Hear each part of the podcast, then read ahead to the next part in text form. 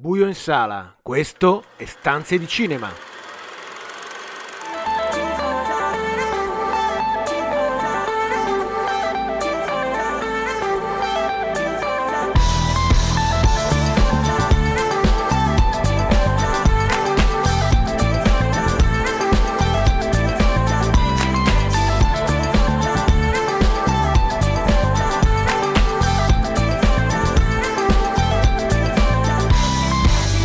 Benvenuti a una nuova puntata di Stanze di Cinema, il programma che vi racconta i film in sala e in streaming, tutte le novità da Hollywood a Cinecittà, il box office e l'universo delle serie TV. Io sono Marco Albanese e come per questa puntata ci sono Carlo Cairoli. Eccomi come di consueto, ciao. E Daniele Valsecchi, tutti in collegamento. Ben ritrovati. Iniziamo subito con, uh, con le news che questa sera, come sempre, è una puntata bella bella ricca. E iniziamo con la notizia che ci fa sempre più felici, almeno in queste prime puntate della stagione, che sono i risultati del box office. Si ritorna al cinema. Sì, ci fa felici perché sono dei buoni risultati, tutto sommato, o, o comunque eh, da un certo punto di vista paragonabili a, al, al, box office eh, pre-Covid. Eh, è uscito negli Stati Uniti No Time to Die, che aveva aperto la settimana prima in Europa, ha incassato 56 milioni di dollari nel primo weekend americano, lasciandosi alle spalle eh, Venom 2, che ne ha incassati comunque eh, altri 32, arrivando a una somma assolutamente rispettabile. Al terzo posto l'animazione Adams Family 2 e Shang-Chi e Maluccio invece al quinto posto, prequel diciamo dei Soprano, Many Saints of Newark, con 1 milione e 4 e 7 e mezzo complessivi nelle prime tre settimane di programmazione. È una classifica peraltro molto corta, nel senso che i pochi film e i primi film raccolgono quasi tutto l'incasso del, del box office. D'altronde è ancora un box office che deve stabilizzarsi, eh, perché appunto vedremo anche in Italia, no? secondo parleremo un po' del certo. box office italiano, del fatto che ci sarà una guerra ferocissima tra film proprio per il numero di pellicole, di copie, scusate, eh, certo. di pellicole ancora e, e, per le sale disponibili. È veramente complesso perché tutti i film che sono rimasti indietro, più tutti i film nuovi, più l'ovvia tendenza adesso di fare tutto in sala per forza, da un certo punto di vista. È vero che torniamo al 100%, ma è complessa la situazione, una bella sfida. Negli Stati Uniti ha aperto anche la Palma d'Oro Titan che in due settimane ha incassato appena un milione di dollari nonostante un'uscita molto importante della, che la Neon gli ha garantito con oltre 500 sale negli Stati Uniti per un film francese è certamente un risultato not- notevole eh, no Time to Die è andato invece benissimo ovunque, finora ha incassato nel mondo 313 milioni di dollari in 11 giorni di programmazione. Onestamente in Francia al debutto in oltre 1000 cinema, solo in Francia, ha incassato eh, 10 milioni pareggiando eh, i dati di Skyfall. Ovviamente posto dove sta andando benissimo è l'Inghilterra, il Regno Unito. Inghilterra eh, ha avuto un calo di appena il 28% nella terza settimana e ha raggiunto i 71 milioni di dollari. Il fenomeno però vero di questo box office è il cinese, è il cinese The Battle of Lake Changjin che mm, prosegue la sua marcia solenne 10 giorni al box office 638 milioni di dollari, una cifra puntanetto al miliardo, ma con, puntanetto, puntanetto al miliardo. Pensate che in tutto questo periodo di Covid, in questi, questo fondamentalmente ormai quasi due anni, eh, solo Fast and Furious 9 ha incassato di più, 716 milioni, ma siamo vicinissimi al sorpasso. Mentre invece Godzilla vs Kong è fermo a 467, Shang-Chi a 400, Black Widow a 379 e Tenet a 363 quindi i 638 temporanei di, Battle of Lake Changjin sono veramente un numero incredibile. In Italia No Time to Die si è confermato in testa ha raggiunto i 5 milioni e mezzo di dollari totali e insomma sta andando abbastanza bene. Ha aperto anche molto bene la scuola cattolica che forse è frutto forse di... le polemiche certo. in polemiche l'hanno aiutato era il secondo in, in classifica 508 mila euro e ha lasciato alle sue spalle Dune, ormai peraltro vicino a 6 milioni e mezzo. C'è da dire che però... Certo, Marco, in Italia, come dicevamo prima, ci sono un sacco di film, adesso di, di Aria Ferma, di Chiara, parleremo poi dopo, ma effettivamente, come dicevo, tolto il fatto che c'è sempre qualche blockbuster in questo momento che va, per il resto c'è veramente uno, un, uno scontro fratricida tra un, tutta una serie sì. di film italiani anche molto interessanti. E lo num- dimostra la puntata di oggi, visto certo. che ne par- parliamo proprio di due di tanti italiani, italiani, che sono di in una certa qualità. Sì, in, c'è da dire una cosa uscita. però, in, in Italia nessun film uscito in pandemia ha superato il milione di biglietti venduti. Questo è comunque un dato che ancora fa fatica a essere raggiunto. Forse si avvicineranno Time to Die, forse si avvicinerà Dune, ma ancora non è stato superato. Facciamo ancora tempo a dare una notizia flash sul buon Kenneth Branagh. La notiziona è che eh, farà un film e non sarà un adattamento shakespeariano, ma sarà un film ambien- ambientato nella sua Belfast. Oh sì, un film fondamentalmente autobiografico, insomma, una storia, un ritratto in bianco e nero eh, che sembra che, è stato presentato peraltro questa settimana alla, alla festival, al Festival del Cinema di Roma e che proprio parla della, della gioventù insomma, di, di, di, di, un Kenneth Branagh, diciamo, della storia del, del suo sviluppo. Vedremo come sarà, poi uscirà tra, tra parecchio tempo, vero Marco? A marzo. Dovrebbe uscire tra un bel po'. Sì, a fine, a fine febbraio, verosimilmente. Febbraio. Eh, ha vinto il Festival di Toronto a sorpresa. E, insomma, mm. certamente è uno dei, dei, candidati forti questa stagione dei premi. Che si aspetta. Sì, sì, Verosimilmente sì. ne parleremo a stanze, a stanze di cinema a fine, a fine febbraio. Eh, chiudiamo questa prima parte legata alle news, ci andiamo ad ascoltare una canzone tratta dalla colonna sonora di, di Belfast, eh, Love Affair con Everlasting Love.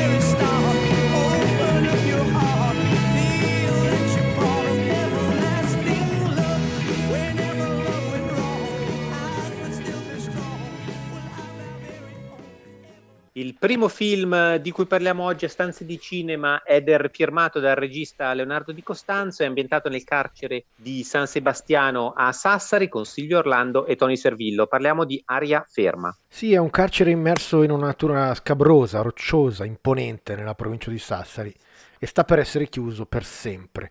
Le guardie carcerarie si ritrovano attorno a un falò l'ultima sera prima di abbandonare la grande e impenetrabile struttura ormai fatiscente. La mattina dopo, tuttavia, la direttrice comunica a tre, eh, a tre di loro che invece dovranno rimanere lì perché 12 detenuti eh, non hanno trovato un'adeguata soluzione di trasferimento. Nessuno sa quanto potrà durare questo limbo, ma i servizi tuttavia restano sospesi, le visite interdette, la mensa chiusa. Radunati così i detenuti nell'area centrale e circolare del carcere, il funzionario Buonocore e l'ispettore Gargiulo, il più anziano in servizio, cercano di amministrare un tempo indefinito in uno spazio che sembra ricadere addosso a chi è rimasto. La tensione che aleggia nell'aria, in quell'aria appunto ferma, eh, di quegli spazi senza finestre finisce per esplodere quando i detenuti, guidati da, da un anziano camorrista che si chiama La Gioia, rifiutano i pessimi pasti consegnati da un catering esterno.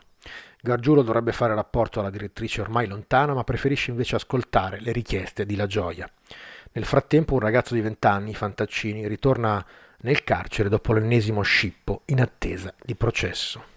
Ci è capitato spesso di raccontare dei film in cui l'ambiente è il vero e proprio protagonista tanto quanto gli attori in scena ed è proprio questo il caso di, di Aria Ferma, di, di, di, Costanzo che fa recitare le, letteralmente le mura del carcere, ovviamente supportato da un cast di due vere e proprie stelle come Silvio Orlando e Tony Servillo. Sì, come dicevi tu, questo, eh, il film è stato girato appunto in Sardegna in un vero carcere ormai dismesso e davvero la, la casa circondariale eh, diventa un luogo da un certo punto di vista metafisico, in cui eh, le differenze e le distanze che ci sono tra coloro che sono costretti a viverci, soprattutto in questo tempo sospeso in cui il carcere avrebbe dovuto chiudere e invece rimane aperto solo per pochissimi detenuti con pochissime guardie, ecco la distanza che, che c'è, che che le guardie ovviamente ten, tentano, tendono e tentano di, di, di, mantenere, di, mantenere, si fa sempre più sottile. No?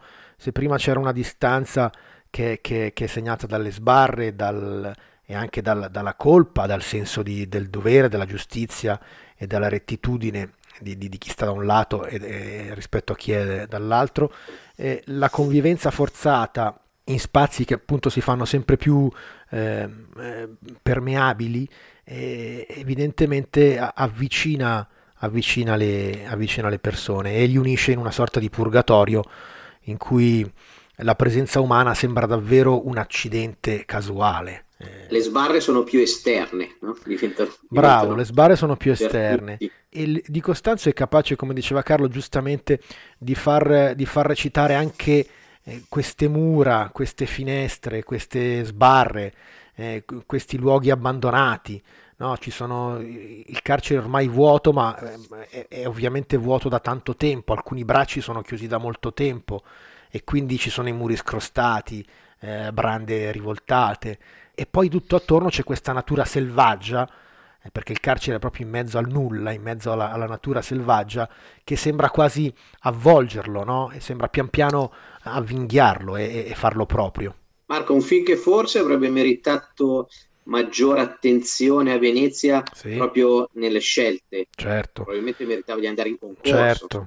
Certo, sicuramente rispetto ai cinque film italiani di, di, del concorso di quest'anno, che erano tanti, alcuni anche certamente riusciti, ma verosimilmente un posto per questo aria ferma forse, forse avrebbe potuto eh, essere trovato, eh, anche perché c'è davvero un'interpretazione incredibile di, dei due attori protagonisti, no? Tony Servillo e Silvio Orlando, che, a cui di Tra Costanzo... curiosa la genesi dei due ruoli, certo. perché in realtà erano pensati il, come esatto contrario. Sì, di, di Costanzo ha raccontato che aveva proposto a ciascuno dei due il ruolo dell'altro, poi dopo invece ci ha ripensato proprio per andare un po' contro agli stereotipi dei, dei, dei due attori, no? E quindi il, il, il bonario e di solito conciliante eh, Silvio Orlando diventa invece il, il, camorrista che da tanti anni in galera minaccioso, eh, nascosto dietro questi occhiali grandi con la montatura molto anni, anni, anni 70, mentre invece Servillo che non ha mai indossato una divisa è qui invece rigido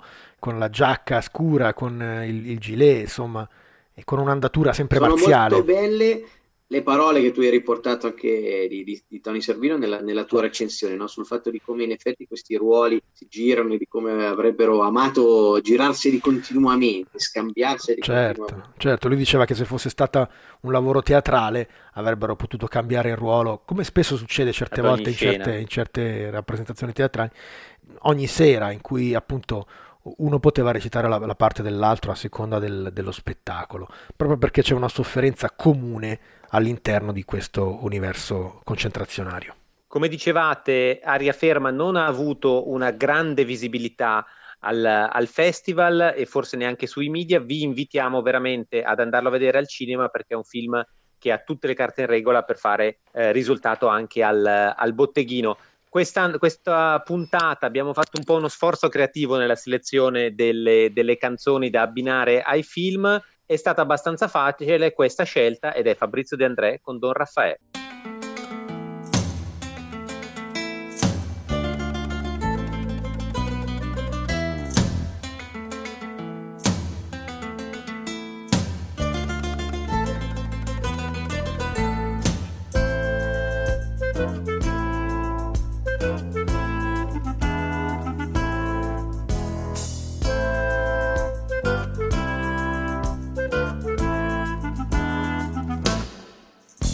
Io mi chiamo Pasquale Cafiero e sono brigadiero del carcere Oinè.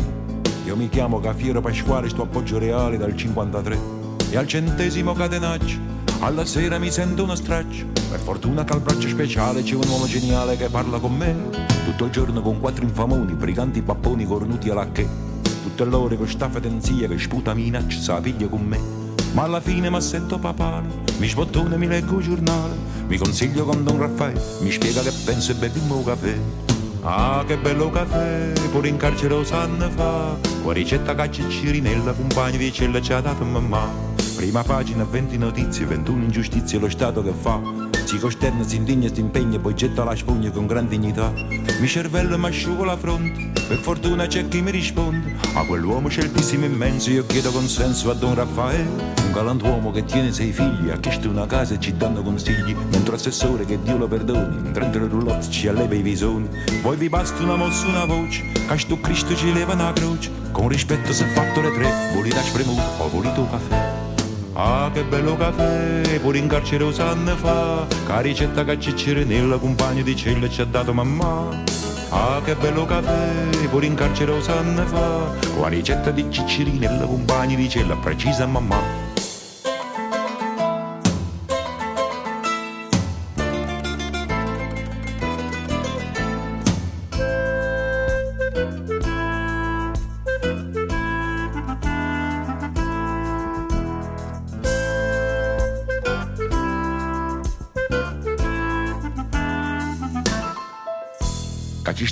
Sta l'inflazione, la svalutazione e la borsa c'è là che c'è là. Io non tengo compendi che chi li stipendi è un ambo se segna a papà. Aggiungetemi a figli innocenza, buon marito non tiene pazienza. Non vi chiedo la grazia per me, vi faccio la barba o la fate da sé. Voi tenete un cappotto cammello che al mazzi processo era vado più bello. Un vestito gessato marrone, così ci è sembrato alla televisione. Queste nozze vi prego eccellenza, mi prestasse per fare presenza. Io ci tengo le scarpe a gilet, gradito campano, ho voluto caffè. Ah, che bello caffè, pure in carcere lo sanno fa, la ricetta che Ciccirinella, compagna di cella, ci ha dato mamma. Ah, che bello caffè, pure in carcere lo sanno fa, la ricetta di Ciccirinella, compagna di cella, precisa mamma. Torniamo in onda con Stanze di Cinema, il secondo film di oggi è un altro film italiano di Jonas Carpignano che è stato presentato alla Kinsan di, di Cannes, parliamo di A Chiara. Sì, ha vinto la Kinsan di Cannes a maggio, ed è la chiusura di quella che è diventata una sorta di trilogia di Gioia Tauro che Giovanna Scarpignano ha iniziato nel 2015 con Mediterranea e ha poi proseguito con Aciambra nel 2017. Eh, regista cresciuto fra Roma e New York, alunno di Spike Lee alla New York University, ha, ha, diciamo, eh, si è fatto notare molto col suo stile che deve tanto al cinema dei Dardenne, no? Con, in cui però questa volta ci sono elementi drammatici più forti e una struttura più solida. È un film che ruota attorno ad una famiglia, i Guerrasio, padre, madre e tre figlie. Il film comincia quando fervono i preparativi per il diciottesimo di Giulia, la figlia più grande. Carpignano ce la fa vivere quasi per intero questa festa, i discorsi, i brindisi, i parenti e gli amici, la gara di ballo, i selfie, l'hip hop, tutto il campionario dell'ordinaria piccola borghesia meridionale che avevamo già visto in reality di Matteo Garrone. Tuttavia questa lunghissima macro sequenza sembra accumulare una tensione che non si scioglie se non nella notte, quando Chiara, la seconda figlia, si alza e vede il padre fuggire per i campi mentre la loro auto esplode fragorosamente in mezzo alla strada cosa sta succedendo davvero alla famiglia dei, dei Guerrasio, perché nessuno vuole parlare con eh, Chiara. Sono vere le notizie che lei legge sul suo telefonino, chi è eh, davvero e che lavoro fa suo padre, il silenzioso Claudio. Improvvisamente il piccolo mondo di Chiara si fa opprimente, omertoso e neppure la sorella Giulia vuole dirle nulla. Io direi che Jonas Carpignano almeno secondo me si conferma un, un talento da, da, seguire con attenzione perché ha avuto una crescita costante nelle sue opere. Hai citato eh, giustamente ehm, a Ciambra, ma questo film a Chiara mi è sembrato molto più strutturato, eh, meno documentaristico e molto più cinematografico. Non sì. nego che la, par- la, fest- la, parte del compleanno certo. di, di Giulia mi ha rimandato ai momenti di Keshish. Sì, c'è questo tentativo di, di fare un, fi- un, un, cinema da un lato di, di naturalismo assoluto, no? in cui la macchina da presa, sempre diciamo uh, mimetica di, di Carpignano, uh, cerca di esplorare in modo, in modo quasi appunto naturalistico uh, quell'ambiente in cui questa volta eh, il film, eh, il, il, che il film racconta. No?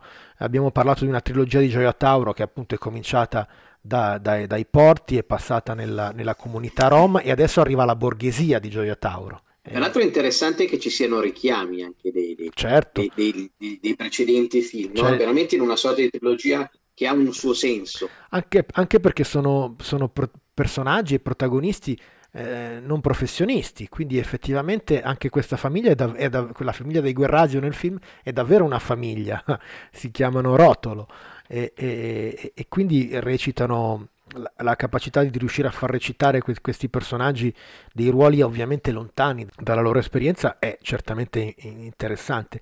In questo caso certo, però... Marco, dimmi. La capacità di fare un film interessante che affronti i, i rapporti tra malavita e vita, intesa come proprio vita quotidiana, vita di tutti i giorni delle persone, è, è un punto notevole di questo film perché eh, se fino a pochi anni fa erano, erano temi dire, in, Italia non così affrontati, poi abbiamo avuto una, mm. dire, un'onda mm. da Garrone, certo. un'onda veramente lunghia, pifa, in ogni modo è stato affrontato questo tema con spesso ottimi risultati, quindi la capacità di, di, proseguire mettendoci qualcosa di nuovo secondo me è un aspetto veramente lodevole.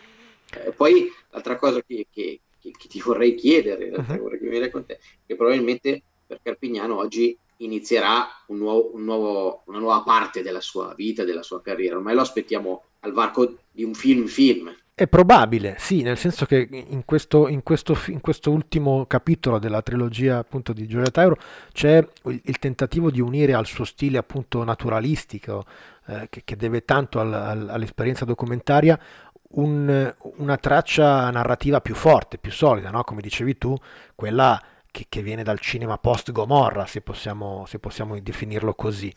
E, e quindi poi chiusa diciamo questa questa trilogia di Giola Tauro aspettiamo che, che, Carpignano racconti qualche cosa di, di nuovo, di diverso, ehm, che non perda naturalmente le, lo stile, la genuinità e, e, le caratteristiche del suo cinema, ma che lo applichi a, a contesti nuovi, differenti, verosimilmente eh, più lontani dalla sua esperienza diretta. Noi sappiamo che Carpignano appunto che ha che, che, queste, che, che, è nato a Roma, ha studiato a New York, si è poi trasferito a vivere davvero a Gioia Tauro, quindi quella realtà la conosce intimamente, perfettamente e, e diciamo, il suo lavoro è stato davvero quello del documentarista che, che si immerge in una realtà che non conosce fino a trovare e a cercare e a trovare le storie da, da raccontare. Percorso è stato lungo, molto interessante, ora forse è arrivato al momento di, di crisi, cioè a, a, a, un punto in cui ovviamente c'è qualche cosa che, che, che stride e che, che, lo spingerà ad uscire da, da, da, da, quella che sta diventando forse una, una sua comfort zone. C'è e gli auguriamo di, di, spiccare, di spiccare il volo Certamente. e di riuscirci. Chiudiamo qua questa prima parte di, di stanze di cinema, ci andiamo a ascoltare Madame con voce, ma poi torniamo con tante news, ancora un film e Dark Mirrors.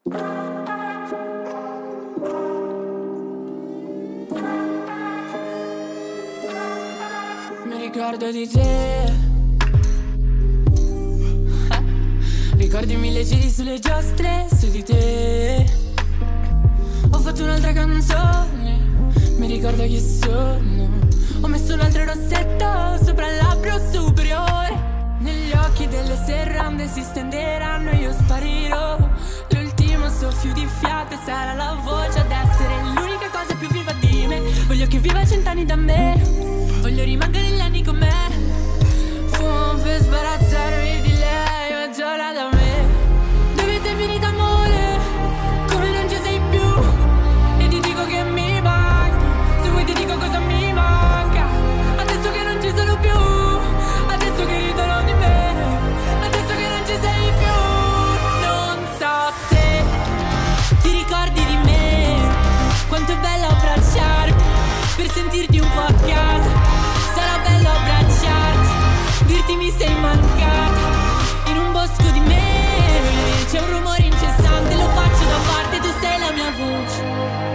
ricordo di te.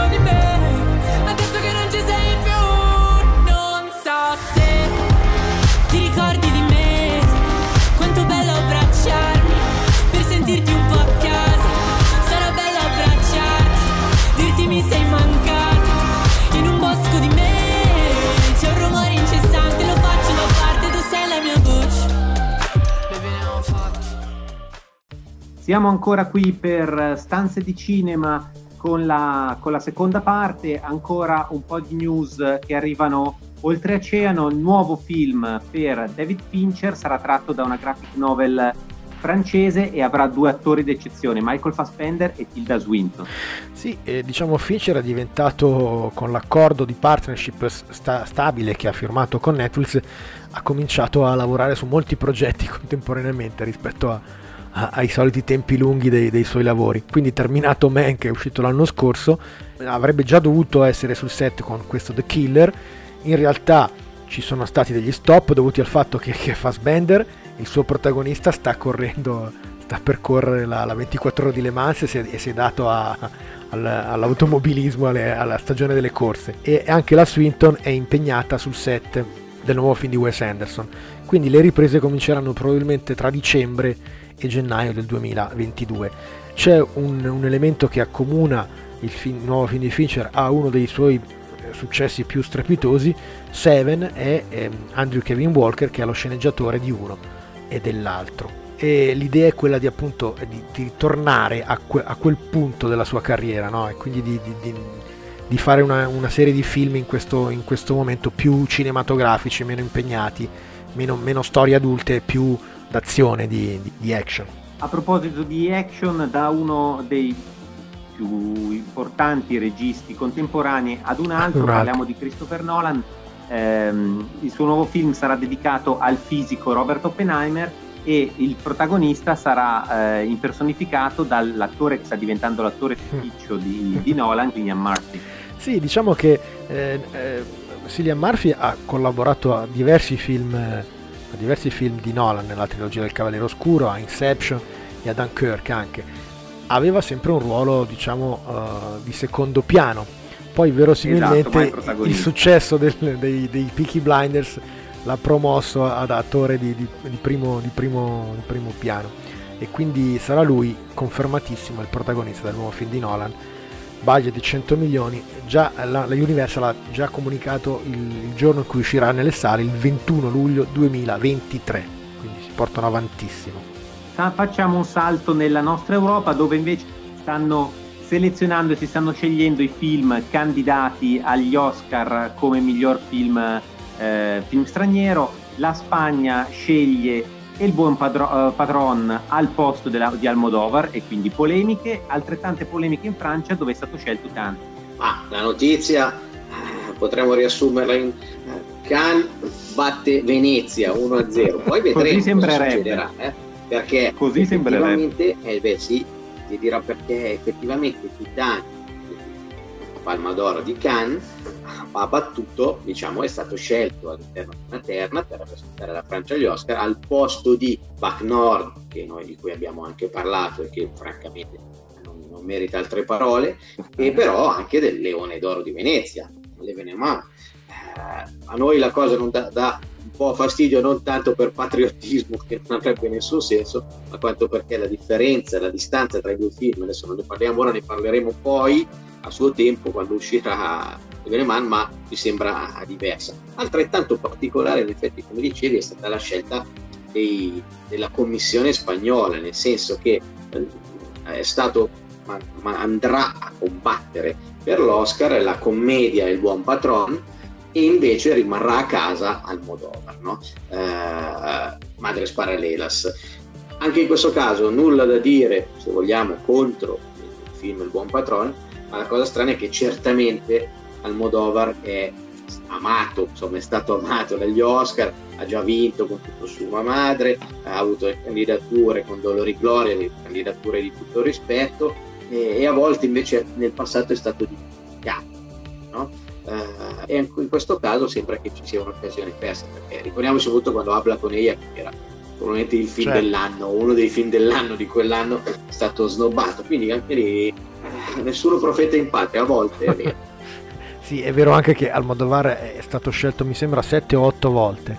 E, e verosimilmente ogni tanto è vero che la Spagna gli tocca, non, gli ha, tocca. non ha registrato andare a turni. Ogni tanto, qualche volta scelgono qualcun altro. Diciamo, è il buon patrono per che la par condicio fa solo danni certo. in realtà. Comunque il buon patrono comunque ha debuttato a San Sebastian, eh, ha avuto un ottimo successo, è un film interpretato da Javier Bardem e, e quindi tutto sommato ha diciamo certo. anche un appiglio di, di, di, notorietà anche per il pubblico americano importante. Facciamo al volo l'ultima notizia eh, dedicata al nostro buon Salvatores eh, che tornerà su, uh, a lavorare e tornerà sul grande schermo con uh, Casanova. Tra gli attori Bentivoglio, naturalmente quando si parla di Salvatores, e Tony Servillo. Sì, è la prima volta di Tony Servillo con eh, Gabriele Salvatores, da una sceneggiatura scritta da Umberto Contarello che invece è, è, ha lavorato spesso con Tony Servillo perché ha scritto tanti dei film di, di Paolo Sorrentino, liberamente ispirato da un racconto di Schnitzler che è stato trasformato, che, che è arrivato a cinema e in televisione tante volte. Le prime riprese sono cominciate durante la mostra di Venezia perché eh, questo ritorno di Casanova è, ehm, il protagonista è un regista, Tony Serviro fa la parte di un regista e quindi ne hanno approfittato per, per in, mettere in scena la, l'arrivo del, di una troupe ad una prima de, di un suo film. Il ritorno di Casanova era già stato appunto uno sceneggiato Rai molto famoso in due puntate nel 1978 con la regia di Pasquale Festa Campanile e la sceneggiatura di Piero Chiara addirittura e un film eh, molto più recente degli anni 90 con Alain Delon nel ruolo appunto di Casanova. Il film uscirà nel 2022 e sarà distribuito da 01. Chiudiamo questa parte dedicata alle news, eh, ci andiamo ad ascoltare i Beatles con una canzone che ha influenzato il racconto di Murakami da cui è stato tratto il, fu- il film di cui parliamo tra poco, Drive My Car.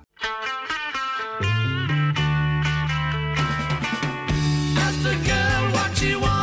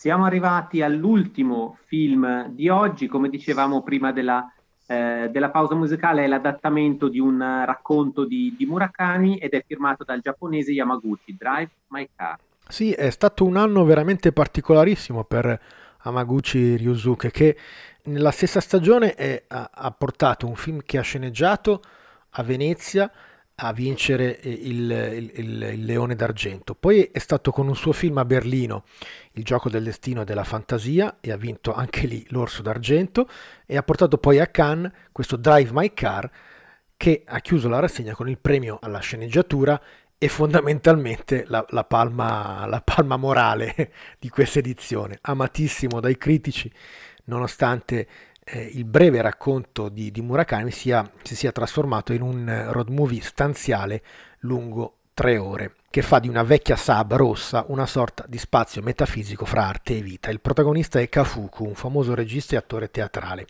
che vive con una bellissima attrice, Otto, tra i due, eh, scusa, scusate, una bellissima scrittrice, 8. Tra i due c'è un dialogo fecondo e magico che non si interrompe mai.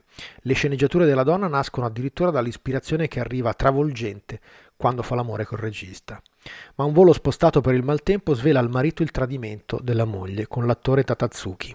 Kafuku, non visto, silenziosamente si ritrae, ma quando lei è sul punto di rivelargli l'infedeltà, lui rinvia il più possibile il rientro a casa, trovandola infine senza vita per un aneurisma. Passano due anni e Kafuku viene invitato a Hiroshima per mettere in scena una nuova versione in lingue diverse dello Giovanni di Chekhov. Siccome è affetto da glaucoma, il teatro gli mette a disposizione un autista, Misaki, che lo accompagni sulla sua vecchia auto, a cui il regista è affezionatissimo e che all'inizio cede con grande riluttanza.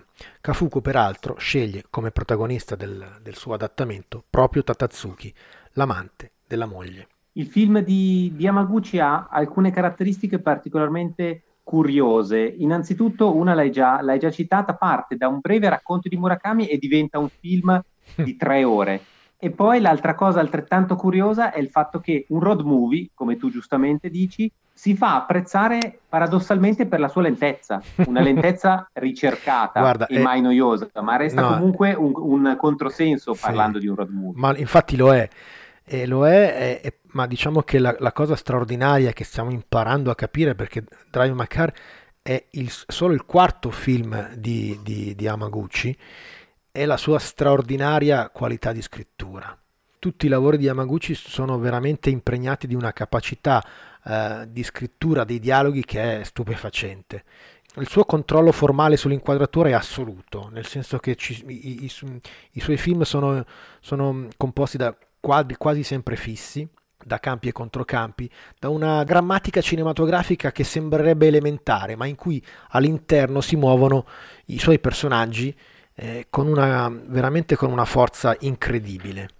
E il suo metodo mh, mm, davvero è, è unico, è, è, è, notevolissimo. È un film davvero in cui non ci sono sbavature, è davvero un film sontuoso da un certo punto di vista. Un film che racconta vita e teatro eh, con, una, mm, con, una, capacità di, di, di, di, intrecciare questi due mondi incredibile, eh, in cui appunto ci sono confessioni, finzioni, eh, il regista c- cerca sempre di, di, cogliere nel volto dei suoi attori una verità poetica che, che ne sveli ogni piega dell'animo. E in questo sia il lavoro di Murakami sia ovviamente quello di Chekhov lo aiutano perché eh, davvero il film mentre nella prima parte è più mosso e quindi racconta la storia d'amore tra, tra Kafuko e Ota, la, la, moglie, nella seconda parte è, è, è fatto solo di, delle lunghissime prove teatrali che, pre, che preludono a, a, questa messa in scena di Ziovania. E quindi eh, vediamo, entriamo dentro il metodo di, di questo regista molto particolare, fatto di tante ripetizioni, di registrazioni, di ascolti, fino a che ciascuno degli attori avrà assorbito il proprio ruolo in maniera assoluta, il proprio e anche quello di tutti gli altri. Ed è poi è veramente straordinario il finale in cui vediamo finalmente il risultato di, di, di questo lav- enorme lavoro di, di, messa in scena e, e, vediamo peraltro una sola scena del, del lavoro di Chekhov eh, messa in scena attraverso la lingua dei segni, quindi nel silenzio. È, è davvero un, un, film spiazzante, incredibile questo Drive My Car, che, che si nutre davvero dell'umanità straordinaria dei suoi personaggi e del suo regista e sceneggiatore capace davvero di, di, di superare, i, di, di, intrecciare i traumi del passato, di, entrare dentro la vita dei suoi personaggi, c'è davvero passo passo eh, c'è il, il trasferimento, del, de, c'è una sorta di passaggio di testimone tra un protagonista e l'altro, e fino poi ad arrivare a Misaki, alla, all'autista Autista. dell'auto eh, che, che, che, che, diciamo funge da, da, da Tredugnon di tutto il film, di questa Saab rossa che arriva addirittura ed entra nel presente ed è, è il primo film di, che abbiamo visto a Cannes in cui c'era una mascherina, in cui c'era davvero il, il tentativo di, di, entrare dentro la contemporaneità, nonostante appunto questo è un film che nasca da un racconto lontano e da una pièce teatrale ancora più lontana. E davvero il film è notevolissimo, è straordinario. Il Marco, cinema non di ti abbiamo interrotto perché Ditemi. la passione che hai per questo film è proprio traspariva, sembrava brutto. No, no, ma ci mancherebbe. perché veramente, ma non, so- non solo a te, perché l'hai detto tu stesso prima, eh, che Cannes è stato una sorta di vincitore morale, perché effettivamente aveva avuto riscontri notevolissimi. Ma guardate, è una... Peraltro mi permetto di aggiungerti una cosa, che questo tema, diciamo, di commissione di arte e vita, di portare sullo schermo poi attori, registi, intellettuali, è un tema molto classico, molto usato, Certo. molto interessante, anche molto scivoloso, dove si può cadere nel manierismo, dove si può cadere nel già visto, eccetera, eccetera. Quindi è un tema in cui bisogna avere coraggio e ambizione per andarsi a, a confrontare e quando la sfida viene vinta, chapeau. Certamente. La cosa incredibile è che davvero è, è, diciamo, in una, in una sola stagione abbiamo visto sbocciare uno degli autori più straordinari del cinema di- contemporaneo, no? Eh, nel senso che, che in tre film in un solo anno eh, da- davvero il suo talento è esploso. sen- prima avevamo avuto solo eh, i suoi primi due film erano uno un film di 5 ore e mezza che ovviamente pochissimi sono riusciti a, a vedere, che si chiama Happy Hour, mm, peraltro si può recuperare sulle piattaforme, e un secondo che era già arrivato a, e, mm, ed era passato un po', diciamo, sotto silenzio, diciamo così. Era meno efficace rispetto a questi. Ed è curioso il fatto che in tre puntate di stanze di cinema abbiamo già parlato di due film in cui il teatro viene messo in scena Sì. sul, sul grande schermo e ci auguriamo, ovviamente mi riferisco anche a Qui rido io, oltre che Drive My Car, Certo. ci auguriamo che sia anche di buon auspicio per, per il teatro che riapre anche lui al, al 100% degli ingressi. Chiudiamo il- questo trittico di film di oggi, anche perché tra poco arrivano i ragazzi Dark Mirror con la loro serie TV e ci ascoltiamo Neil Diamond and the Grass Won't Pay No Mind.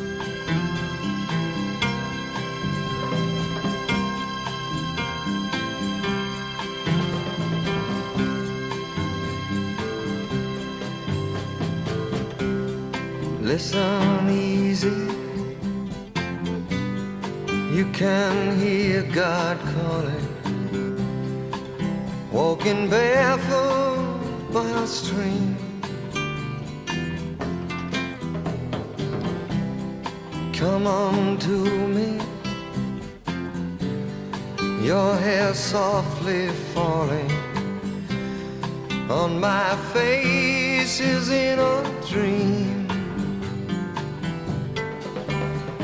and the time will be our time,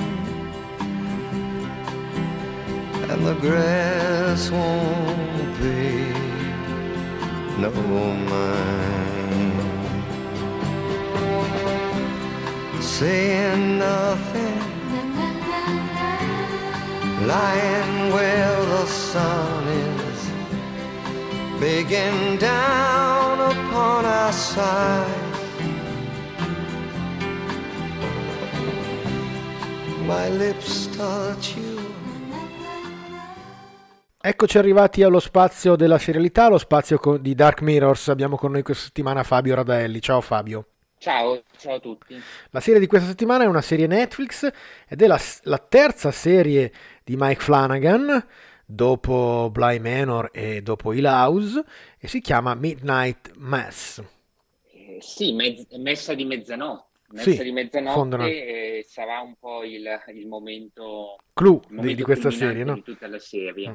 Esatto, esatto. Questa serie che racconta la storia di un'isola abbastanza isolata, diciamolo pure, ci sono solo due traghetti che portano al continente, anche abbastanza vecchi, e fanno anche delle corse abbastanza improbabili, saltando anche alcuni giorni. Quest'isola in qualche modo è un luogo, è un luogo separato dal resto del, dal resto del mondo, in qualche modo un luogo in cui lo spazio e il tempo eh, finiscono per essere eh, sospesi. E in quest'isola in cui abitano 127 persone che sono per lo più pescatori e legati da una forte fede ehm, religiosa, una forte comunità cristiana, eh, arrivano due elementi che sconvolgono un po' la routine.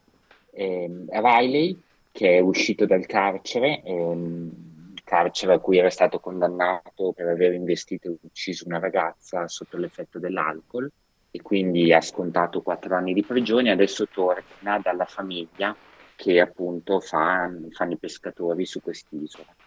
E dall'altro lato padre Paul che eh, arriva nella comunità per sostituire temporaneamente Monsignor Pruitt, che è stato per anni il leader della comunità. Poi col passare del tempo l'età l'ha portato in qualche modo ad, avere, ad essere in una condizione di, al limite della, eh, della- dell'incapacità di assolvere Certo, le proprio- sue funzioni. il proprio compito, ma nonostante questo si è allontanato per un pellegrinaggio in Terra Santa. Non torna perché deve curarsi eh, sul continente, si presenta questo padre Paul in jeans e eh, camicia. Eh, quindi una figura completamente diversa dall'idea di sacerdote a cui la comunità era abituata. E dall'arrivo di questo sacerdote iniziano a svilupparsi delle- dei fenomeni strani, straordinari, alcuni definibili come miracoli. Una ragazza paraplegica ritrova eh, la possibilità di camminare in chiesa facendo la comunione, altri un po' inquietanti, tipo alcune persone che scompaiono e che- di cui si perdono le tracce. Quindi il racconto è il racconto di come la comunità si confronta con queste situazioni miracolose, da dove originano queste situazioni miracolose e in che modo eh, la fede viene eh, messa alla prova, alla prova da queste, da queste situazioni. Il tutto però è in salsa horror, perché stiamo parlando di un horror. Poi un horror di Mike Flanagan, quindi Certo. un horror sui generis, no? Eh, eh, qualcuno l'ha definito eh, in qualche modo un horror umanistico il suo, perché di fatto è un autore che realizza ehm, dei film horror in cui c'è quasi sempre una luce in fondo al tunnel, in cui l'horror non è mai esasperato, in cui la parola ha un'importanza notevole a livello eh, proprio di scelte anche lessicali, anche linguistiche. È forse una delle serie in cui si utilizzano eh, le parole in modo più, eh, più appropriato, più poetico, addirittura vengono utilizzate in monologhi che mh, apparentemente hanno quasi più della, della pièce teatrale che, del, che della serie TV horror. Però Flanagan fa questo e la cosa straordinaria è che riesce a farlo comunque mantenendo alto il livello di tensione. Eh, sì, eh, Fabio, perché appunto come dicevi tu non riveliamo niente naturalmente del, del- del, del, racconto di queste sette puntate, ma certo ci sono elementi sovrannaturali. Eh, hai parlato tu stesso di una serie di, di, di miracoli o, o eh, di, di, avvenimenti assolutamente straordinari che accadono nell'isola, nella Crockett Island dal momento in cui ritorna padre Paul. E, ehm, e, quindi sì, c'è una dimensione horror, ma c'è anche, come dicevi tu, probabilmente una dimensione molto più eh, ricca, no? eh, che appunto fa riferimento al rapporto che noi abbiamo con la fede, al rapporto che noi abbiamo col senso di colpa, con, con la certo. nostra famiglia, con la nostra esistenza. Con la famiglia, con la comunità. Con la comunità, la comunità certo. è sempre assolutamente al centro della sua, della sua, poetica e poi è comunque un racconto fortemente autobiografico, perché questa serie Flanagan la voleva fare già nel 2014, ah, diciamolo ecco. chiaramente, Netflix non se l'è filato, poi, ha avuto, il, sì, poi certo. ha avuto il successo di House, il successo di Blind Manor, è diventato un autore eh, nella serialità horror di culto, e Netflix gli ha detto insomma adesso falla questa serie che tanto ci tenevi a fare. E lui l'ha fatta, l'ha fatta e ha raccontato eh, tanto di sé eh, nelle pieghe del, della storia di, del, eh, de, dei chirichetti, nel, nell'alcolismo, nel rapporto travagliato con la famiglia, con la comunità, anche nelle idee sulle cose ultime, su quello mm. che ci aspetta dopo la morte. E Flanagan ha, mm. ha aperto una parte, una parte rilevante proprio della, eh, della sua anima in qualche modo. Certo, eh, devo dire che eh, trovo alcuni elementi comuni a, ad un certo uh, Stephen King, per esempio, per esempio quello del, della storia di Lisey, mi viene in mente, no? Alcuni elementi di, che appunto trascendono il, il, puro intrattenimento di genere. Sì, assolutamente, assolutamente sì. Eh, a parte che King è sempre stato uno degli autori preferiti da parte da, da Flanagan. Certo. Eh, il suo tipo di horror, questo horror anche eh, nella comunità, questo horror calato nella, nella quotidianità, eh, sicuramente degli, ha, è stato influenzato da King. Ehm, rispetto alla serie che hai citato, per quanto in quel caso ci troviamo di fronte ad un regista eh, assolutamente eh, assoluto come, come la Rain. La Rain in quest- esattamente, in questo caso eh, Flanagan comunque continua a dimostrare eh, la sua grande eleganza formale, che in questa serie poi ha della, delle, punte, delle punte significative soprattutto nella fotografia perché con eh, dei toni desaturati riesce a rendere in modo straordinario questo progressivo sprofondare della comunità nel buio, nell'ombra, che si concretizza in questa messa di mezzanotte, di mezzanotte. Mm. che fa venire veramente i brividi. Grazie Fabio per il tuo contributo, ci risentiremo con te fra due settimane e con Alessandro la settimana prossima, sempre con Dark Mirrors. Eh, per questa settimana è tutto, vi aspettiamo fra sette giorni e eh, per la prossima puntata e quando volete su stanziadicinema.com, su Facebook, Twitter e in podcast su Spotify. Chiudiamo con la stanza di Williams, ormai è una tradizione di questa nuova stagione e, e come, e, mh, mm, questa settimana abbiamo eh, Anatevka da Il violinista sul tetto del 1972 che è tra l'altro il primo premio Oscar di John Williams eh, per questa commedia um, di, di, Broadway, uno dei grandi classici eh, di Broadway degli anni 60, rifatta a cinema da Norman Jewison.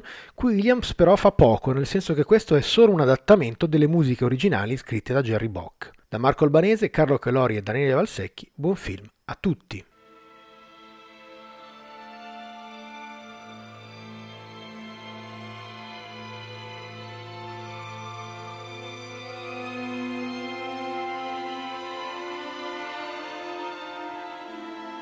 Rabbi, we've waited all our lives for the Messiah. Wouldn't now be a good time for him to come?